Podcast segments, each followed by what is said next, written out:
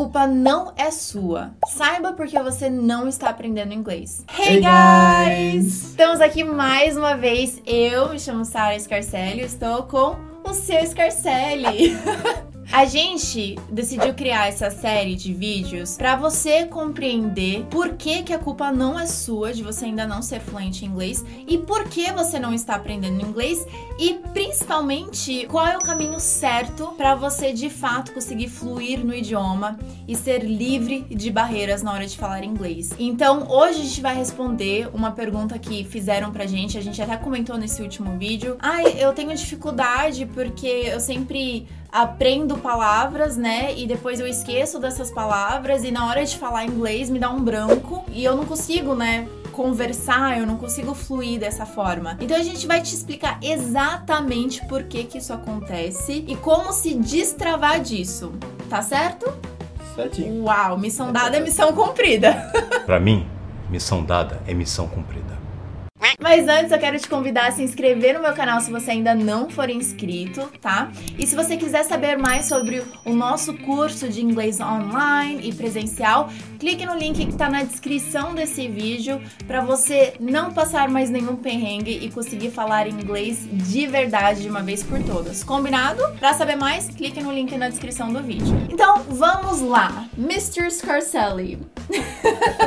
a gente sabe na prática, né, como que é dar esse branco, como que é ficar preso em, em, situações e não conseguir sair dessa situação. Eu amo quando ele vem e conta as histórias, porque a gente se identifica bastante, né?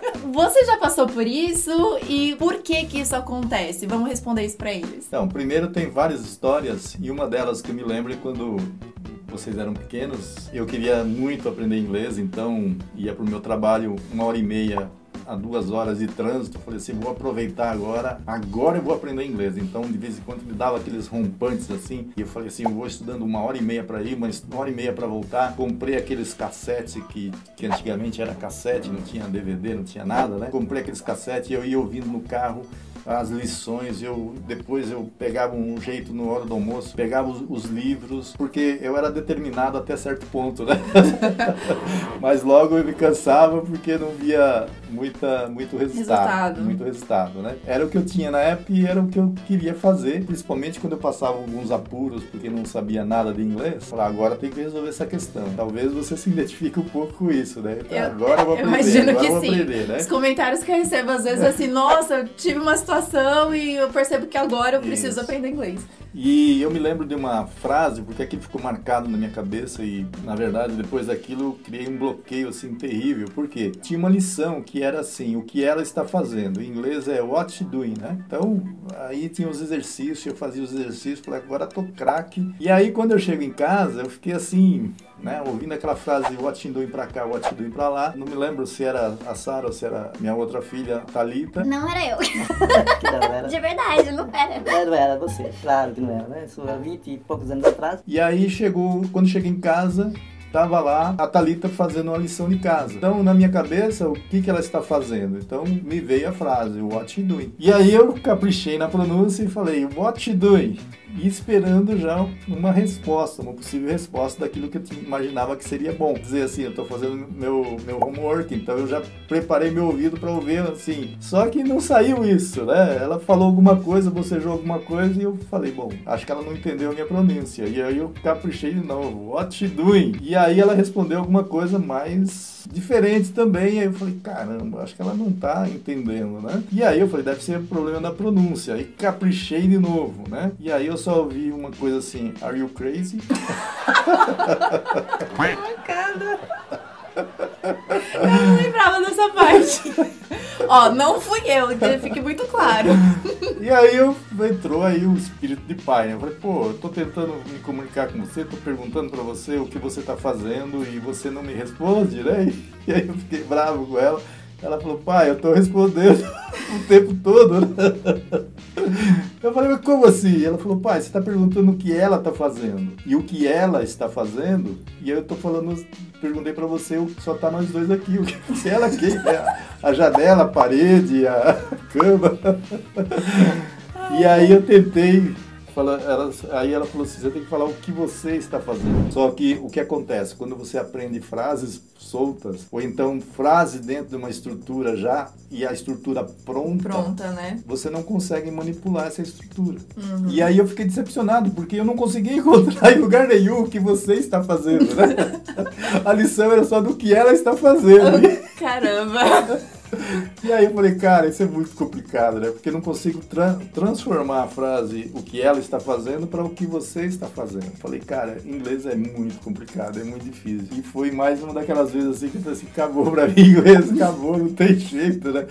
Por quê? Porque você tenta aprender palavras, então eu tinha alguns vocabulários, não muitos, mas eu tinha vocabulários, mas eu não conseguia usar aquele vocabulário para nada. E eu me lembro algumas vezes que eu fui. A gente recebia muitos americanos, né? Porque os meus filhos, como estudavam no colégio americano, eles tinham contato com nativos, né? E de vez em quando a gente recebia alguns em casa. E eu tentava me comunicar assim com palavras, né? um vocabulário assim solto, né? Não dá para você se comunicar com um vocabulário solto, né? Não dá. Sim. Então, uma da, da, dos principais problemas que eu vejo é a forma de aprender, né? Através de memorizar vocabulários, né? Todo lugar que eu ia, assim, você tinha que decorar uma lista de verbos, uma lista de vocabulário, sem você ter uma estrutura, tem, sem você saber como manipula, como Sim. usa isso, fica Sim. completamente é, complicado, né? Fica muito travado, Fica né? travado. E por isso que uma das soluções que a gente tem a grata satisfação de dizer assim, é isso é basicamente inédito, nos nossos cursos a gente desenvolve, faz você reconhecer uma estrutura.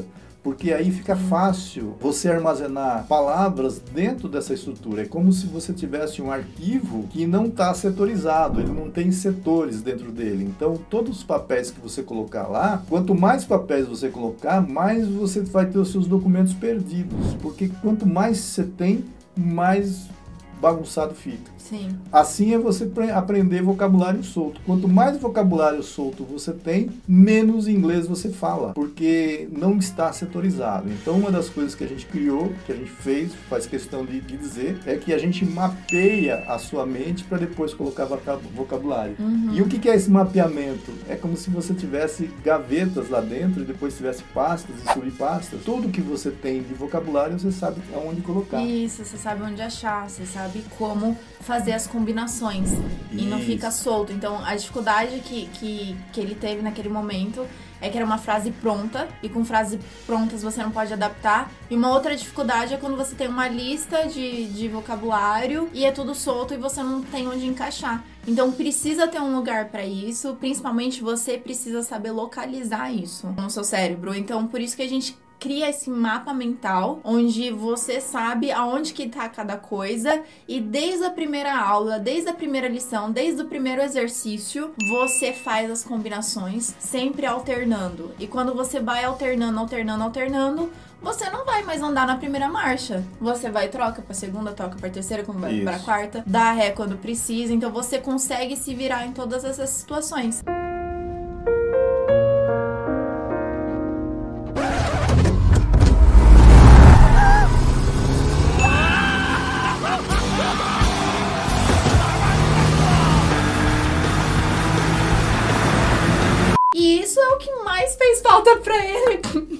tadinho.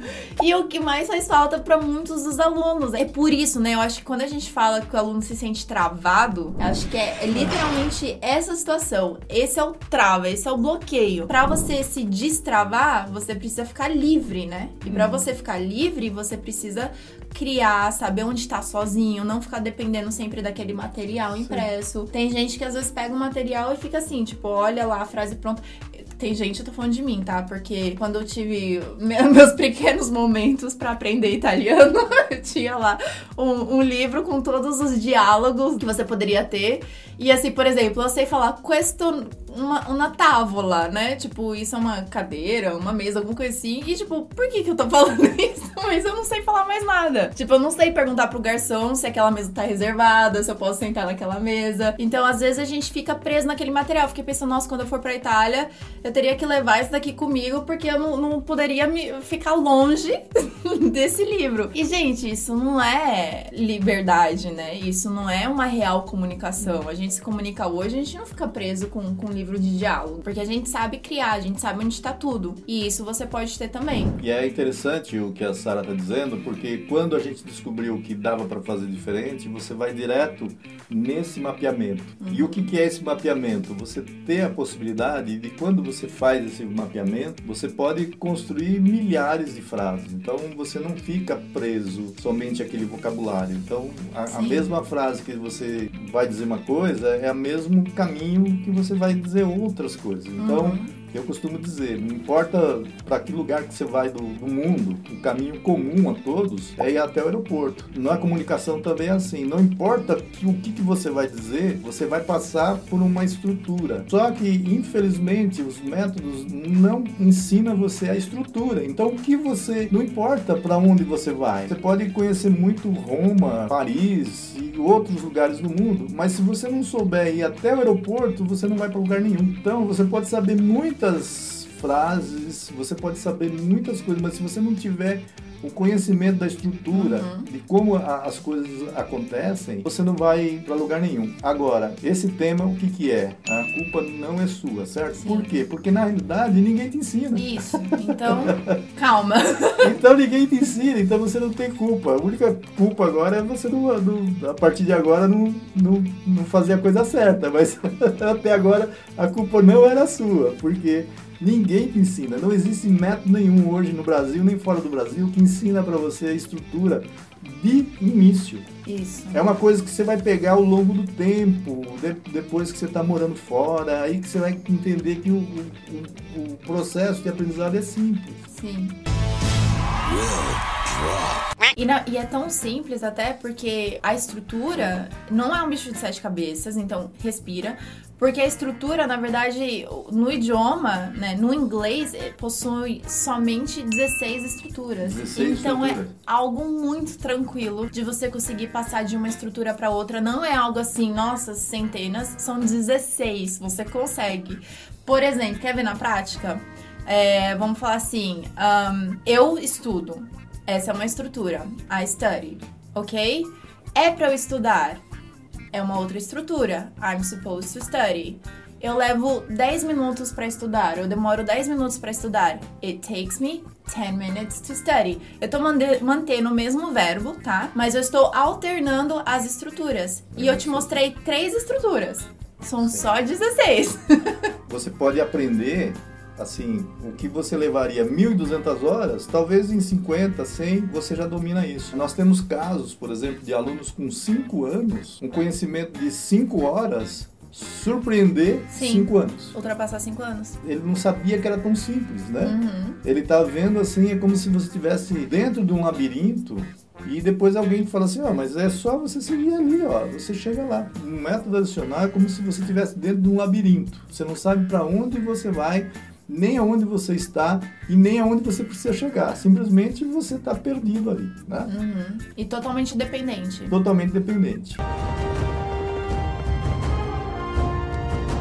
Já no processo que nós idealizamos, que nós utilizamos, nós usamos um processo que a gente chama de mapeamento por reincidência, uhum. né? mapeamento por estrutura então o inglês ficou fácil, desvendou. Sim. Por que, que as escolas não, não trabalham com isso? Porque você vai aprender muito rápido, aí não é economicamente não é bom. E eu não sei se eu te falei, mas quando eu tava. Eu faço aulas ao vivo aqui direto.